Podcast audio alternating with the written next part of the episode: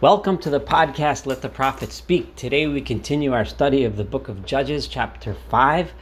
Um, and we were in the middle of reading about the episode uh, of the defeat by the prophetess and the judge Devorah, the female prophetess and judge Deborah, and um, and Barak, the uh, general of the army, who led the people under the leadership of Deborah to defeat the armies of Sisera, who was the general of the oppressive king of Canaanite King Yavin.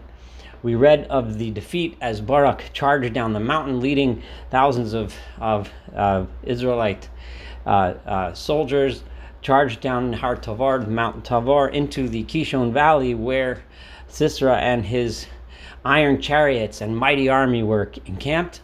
Um, Barak successfully shook up the army, caused tremendous amount of confusion and, and slaughtered the army. And we learned of the episode of how, as uh, Sisera was uh, running for his life away from Barak and his and his troops, how he tried to seek refuge at, at the tent of Yael, who he thought would be friendly to him. Yael hid him in his tent, and in the end, Yael assassinated Sisera. So we learned of how these two uh, women, and uh, Devorah and Yael, and one man, Barak, uh, led the Jewish people to victory. Now, the exact um, happenings, like what exactly happened, why was it that Barak was able to successfully um, take on Sisera's army, was not made clear in the last chapter, and we will hopefully find some hints in this coming chapter as to what may have happened. What uh, somewhat uh, miraculous or fortuitous events occurred that allowed Barak to attack Sisera. Um, and uh, certainly it wasn't surprise, which did help the Israelite army under Joshua in some of the wars, because they were not surprised. They were expecting an attack. Um, Sisera, in fact, came to camp there because he had heard an intel from Yael's husband that the people were gathering there. So so why did not why was Sisera able to be conquered so easily? There's something that was left out of the story. Now in chapter 5, we read what we're about to begin is one of the most remarkable works of poetry in the in Tanakh. Um, it is a, a, song written by Devorah and sung by Devorah on the occasion of the victory. And in this song, we do hear a lot of details that give us hints as to who exactly Yael was. We get hints as to what exactly happened during this battle to allow Barak to have such uh, what seemed to be such an easy victory over such a mighty army. Um, remember, this was an army that had been oppressing the people for many, many years. This was not, uh, and, and, and, and it was a powerful army with the, the most modern weaponry of the time. So but but more and we learn a lot of lessons from this song another thing that uh, it's important to remember um, this may remind us of some of the things we studied those who have been uh, studying together with me since the beginning of this podcast when we read the works of, uh, of isaiah and and, um, and and many of the, the 12 minor prophets and we read a lot of uh, prophecies that were written in a poetic style and difficult language written in a way that they should not necessarily rhyme, but with a meter, and sometimes a rhyme, written to be understood and sung or, or, or spoken in prose in, in, in, in Hebrew. And when, when one writes in poetry, the, the language is, is kind of sometimes difficult to interpret. What exactly did they mean? So interpreting it and in general and then translating it into another language such as English becomes a challenge. So here, until now in the book of Judges and those who have been studying the book of Joshua, this has mostly been narrative. It's relatively easy to translate. I mean, of course, there's words here and there that people can debate over their meaning, but for the most part, it, it read easily and quickly. When we read now, a lot of what I'm going to say, similar to when I studied Isaiah and those other books, is going to be um, interpretations, and I'm going to bring different interpretations, and I'm going to try my hardest to convey a sense of what the original Hebrew says, but sometimes different translations can lead to a very different meaning. Um, but I'll do my best to let the prophet speak. So let's begin. Vatoshar Devorah, and Devorah sang, Uvarak ben Avinoam, and also Barak the son of Avinoam, Bayomahu, on that day, the day of this great victory, Lamar saying as follows. And for those of you that have been with me this whole time know that I translate the word Lamar as as follows. Uh, there's a lot of debate as to how to translate the Hebrew term Lamar, but that's been I've been consistent with that. Now it says here, and Devorah sang, and Barak ben Avinoam. So it's like he was a kind of a add-on. Just yeah, he also sang, but the primary song is the song of Devorah, the song the song that she sang, and um, that's how it has been known. Shirat Devorah. That's how it's been known to posterity and history as her song. Um, it becomes clear as we go through the um, the song itself that it was Devorah primarily that wrote it and sang it. Verse 2 is uh, the next verse, the, the beginning of the song. It already highlights the issue of the difficulty of translating. And here goes Bifro'a piraot bi. And I'm not going to translate it easily. I'm going to tell you the different possible translations because there are many different possible meanings. One simple meaning, and this has made it into most modern Jewish translations, such as the JPS, which I, I use very often, looks at this word. It all centers, the debate over the meaning of this phrase all centers on the meaning of the word of the shoresh, of the root, fe resh ayin, lefroa, bifroa praot. Um, so the first one is looking at it in the language of gadel pera, we find in the Torah, growing hair, right? Pera being um, those that are familiar with the Talmud know the term peria means the term letting one's hair grow. So probably the most literal translation of the words is when the people of Israel allow their hair to grow. Israel, when they let their hair down. Now, exactly what that means what does she mean when she says when the people of Israel grow out their hair?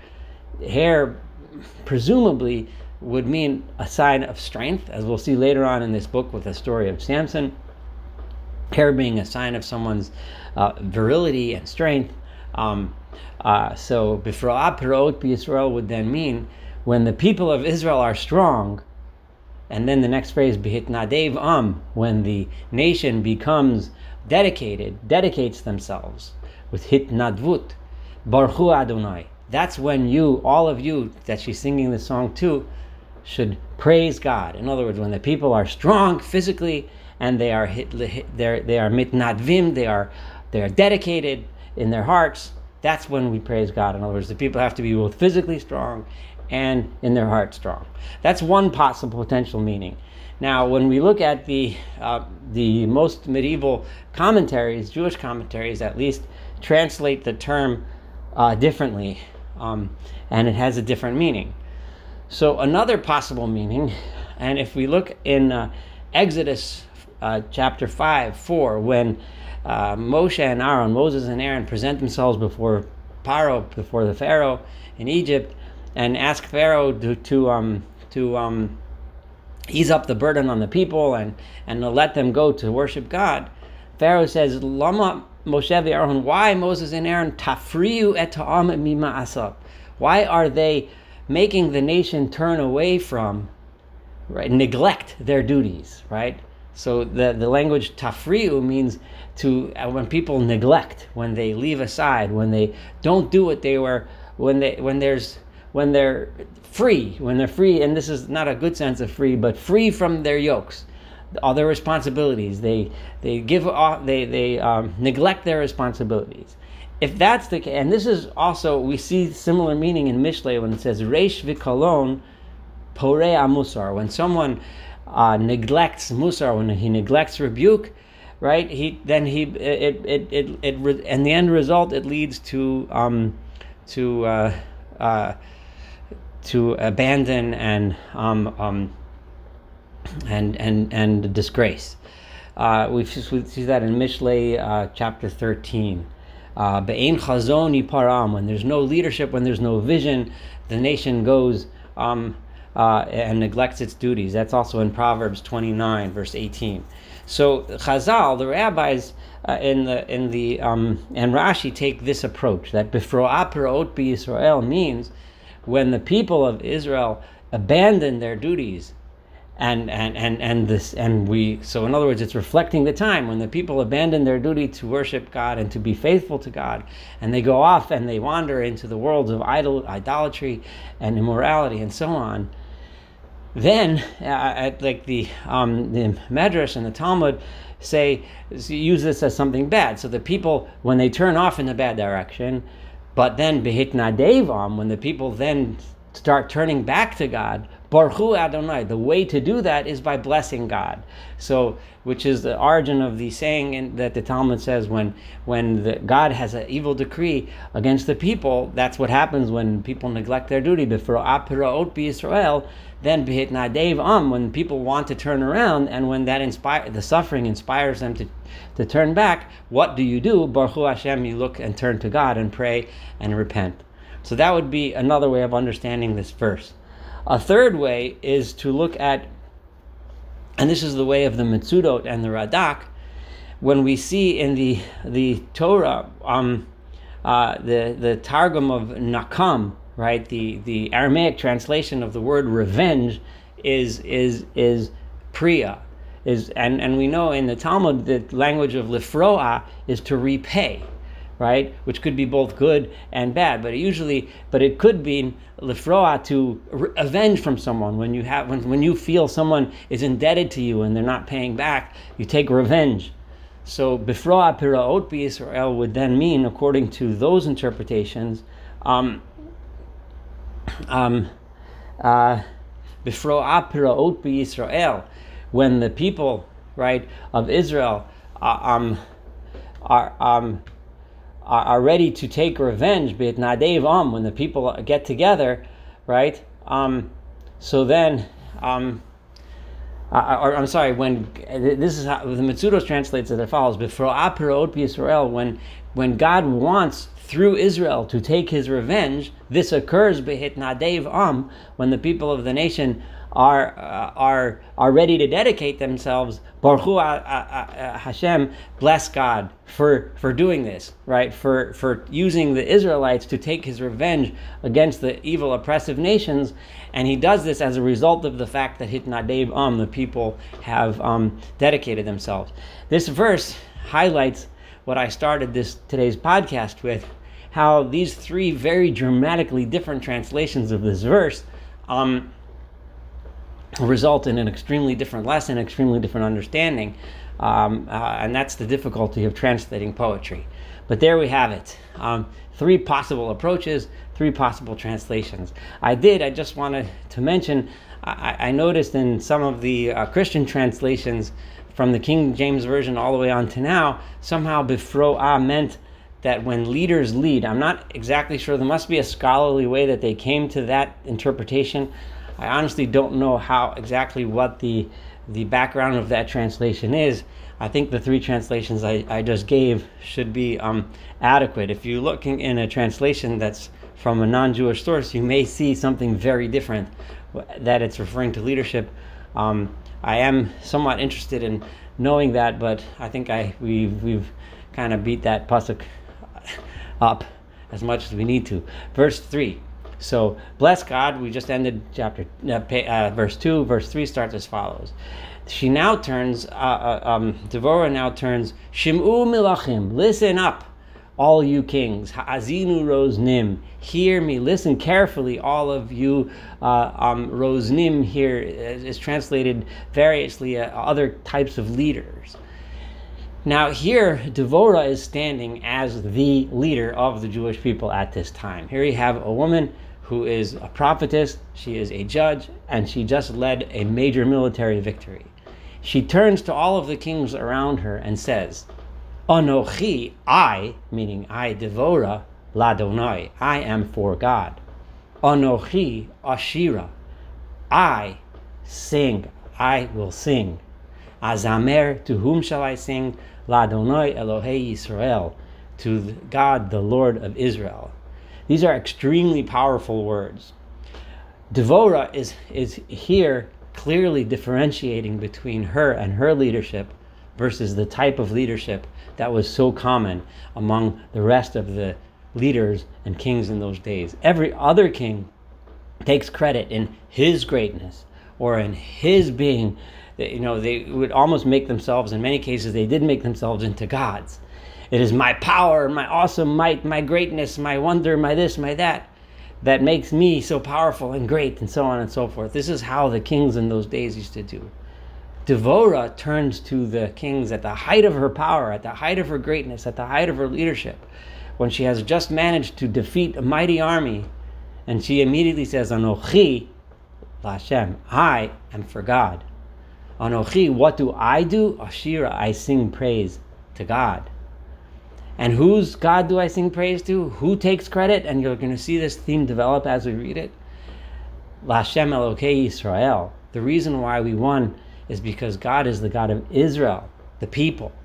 I led the people, and it is because, like I just said in the last verse, hit Nadev Um, because the people dedicated themselves that God saved them. I'm not taking any credit to myself. This is an extremely powerful statement of Devorah and something that we should think about for a moment before we move on to the next thing. Now, Devorah just turned her attention to, to God. So Devorah says, Adonai b'tzeitcha Seir. God, when you left Seir, now there are various understandings of this verse, but clearly she's hearkening back to an old time. And now remember, they had just had this massive military victory. So Devorah, and I'm, I'm going to choose um, the the um, the Radak and the Even Ezra's approach here. Um, Rashi and others, Mitsudos, take the tack tack that that this is referring to the Torah. When you left Seir, and that's referring to Sinai, the, the receiving of the Torah at Sinai, and they take a certain approach, it's worth looking at their approach. I'm going to go. I'm going to take the Radak's approach and the Even Ezra's approach. That they felt that this is looking back at the previous wars and victories. When did the history of the Jewish people and their wars of conquest begin? It happened after they left Egypt, when they were in the, after they were in the desert, and then they started to approach the land of Israel. The first major wars were as they passed the lands of Edom. Bitza'adcha, as you walked past Miste Edom from the fields of Edom, the verse continues. Those were the first nations encountered by the people under the leadership of Moshe. And as we read about in the Torah, they fought wars against nations there, the Sichon Malach Amori and Og Malach Bashan. Those wars were fought and those wars were won. So the Devorah is looking back at God when he fought those, when he gave to the people. Now, Devorah explicitly does not go back here and refer back to the Exodus of Egypt because there, and we've seen this before, we've seen this in Joshua where the, the exodus from Egypt was all God, without much from the people. But as they approach the land of Israel, there's more and more people involved and less and less overt God involved. So Devorah therefore goes back to when the people fought the wars, not when God fought the wars. So, but but that's the special relationship. Azamer La Hashem Elokei Yisrael was how it led into this verse. Hashem Edom. When you left Seir and when you walked past, and you walked past the fields of Edom, what happened? Eretz Roasha, the land shook. Gam Shamayim notafu, even the heavens poured forth their water. Gam Avim notfumayim, the clouds poured forth their water. Now, what does this mean? That the, the, the so, so what it uh, the, uh, the on the surface what this means is that the heavens poured forth their water, um, because the the the people fought their enemies and won, and the heavens fought along with them. Now this also might give us a hint, um, and I've seen this in some more modern commentaries, that what happened to the armies of Sisera was. Now remember, Sisera was encamped in Nachal Kishon. Anyone that is familiar with Nachal Kishon would know that it is a wadi, just like many wadis in the region. Uh, uh, it's in a it's in a low valley, which is usually typically dry, surrounded by mountains. And when there's rain upon the mountains, the Nachal will suddenly fill with water uh, in, in a rapid way without much warning. And if it's very heavy, the wadi might overflow and turn the valley into mud. And this gives us a hint as to what happened. Why was it that Sisera got stuck, and why was it that his his chariots didn't get anywhere and weren't able to help him? All of his and the and the hint here of Devorah is telling us that God, you came out with us and brought us through those great victories against Sichon and Og, and you brought us here, and here the heavens poured forth water, the clouds poured forth their rain, and that's how you brought forth victory. This continues in verse 5. Harim nazlu mipnei Adonai. Those mountains poured forth their water from before God. Think of an image of Har Tavor, Mount Tavor, with pouring its water that's flowing down from the rain into Nahal Kishon. And brought us victory. Ze Sinai. This is Sinai. Now here is where Devorah pivots from the great military victories and the miracles that took God that that God fought, so to speak, alongside the people to bring about these victories. And here, um, Sinai. Um, this is uh, Sinai. This is the special relationship that began when God made this special covenant with the Jewish people that was based on the Torah. This is what happens before the God, God, the Lord of Israel. So God made this special covenant at Sinai, and then from that flowed forth all of those victories. Now, Devorah looks towards leadership and an incredible display of humility again, instead of she started off this this song with humility, telling the other kings, I don't take credit for myself and make myself into a god. I look to God and I sing. Immediately she looks to to um, judges who preceded her. Bimei Shamgar ben Anat. In the days of Shamgar, the, uh, the son of Anat, we read about Shamgar. He was the Shofet who defeated the Philistines with his ox goad. Bimei Yael. In the days of Yael, now, this hint, and Rashi points out that this sounds very much like Devorah is saying that Yael, who we only know now as as as a woman um, who was brave and and took Sisera into her tent and assassinated him. But it seems from here that Yael was also a shofetes, a judge in her own right, and was actually a leader beforehand. Because she says, Bimei Yael, in the days of Yael, comparable to Bimei Shamgar, who we know Shamgar was a shofet. And but Yael was also famous, interestingly, for her weapon of choice, which was a tent peg. Shamgar was an ox goad, and Yael was a tent peg. In other words, they used measly farm implements or implements that uh, uh you know farmers would have chadlu arachot, but in their days, their leadership was not enough.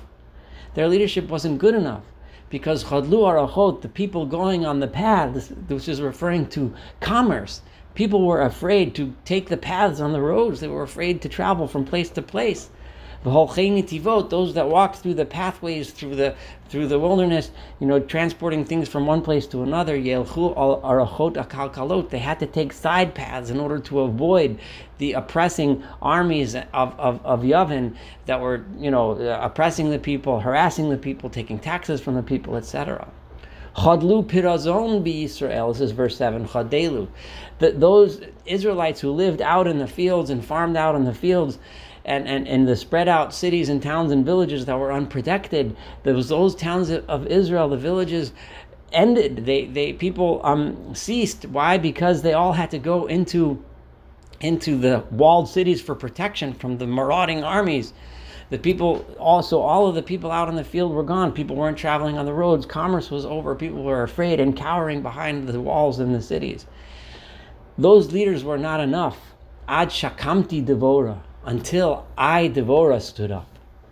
Now, this might sound a little bit, a little bit arrogant or haughty, but but as we'll see from the context, you won't it won't feel that way in a moment. She's she's still maintaining. She's simply stating it needed, it required me and my leadership to get up. Shakamti Aimbi Israel. I stood up as a mother in Israel. We see now how Devorah looked at herself, how she viewed herself. She viewed herself as a mother who cares about her children and stood up to the challenge when someone needed to stand up to the challenge. Yivchar, this is verse 8, Elohim Chadoshim, the people, when they had chosen other gods, Oz Lochem Sha'arim. That is when there were warriors, uh, right? I'm, I'm sorry. Yivchar Elohim Chadashim, when the people, when he, when the people of Israel chose other gods, new gods for themselves, and they abandoned God Himself. Az lachem sha'arim. Were there warriors in the gates? Did they have the hitnadvut? Did they have the the um the morale to stand as warriors in the gates of the cities to defend themselves? No, they were vulnerable. Mogain im romach. Did anyone see a shield or a spear? The Arboim Elef Israel among the 40,000 fighters of Israel? No, we saw nothing. No one got up to defend it because their morale was weakened because they were involved and steeped in idolatry and immorality. However, my heart, Devorah says in verse 9, Libi, my heart, lechokekei Israel. My heart was together with all of those leaders of Israel. Here, Devorah doesn't take credit for himself. As a mother, as a, a, as a mother in Israel, Devorah realized that she has to inspire the leadership of Israel and get inspiration from the other leaders. And as a term that she uses to describe the leaders, she uses chokekei. A chokek is one who is a legislator who makes law, right? And who, and in a specific reference here, remember she stated Zeh Sinai. It was the relationship that started at Sinai. The Chokikei Israel are the religious leaders. She says, My heart is with them, with these leaders. Hamitnadvim ba'am. And, and my heart is with those people in the nation, not just those leaders, but the people and the real leaders, right? But I'm also with those among the nation who are mitnadvim, who are dedicated, who are ready to stick with it. They're not going to be Yivchar Elohim Chadashim. They're not going to be the ones who choose the other gods, but the ones who are dedicated to the principles that Israel is supposed to stand for. Baruch Adonai. All of you bless God.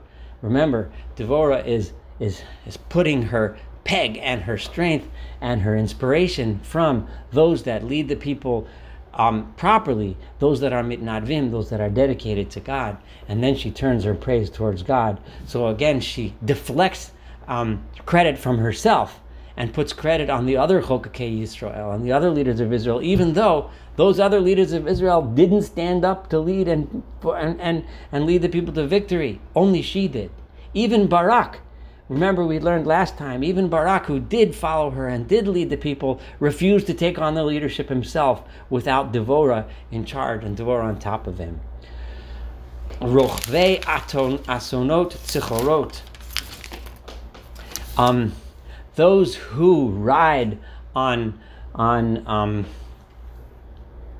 on on skinny donkeys, yoshvei al midin al derech those that sit on the saddles, uh, saddle rugs, and those that go upon the roads. Sichu, tell people about it. Remember, those people are those are the ones that had to avoid the highways. Those are the ones that had to couldn't perform their their their deliver merchandise and travel from city to city because of the harassing, marauding armies those are the people tell the story because they see it. They saw firsthand what it used to be before her victory and how order was reestablished commerce was reestablished um, after her victory.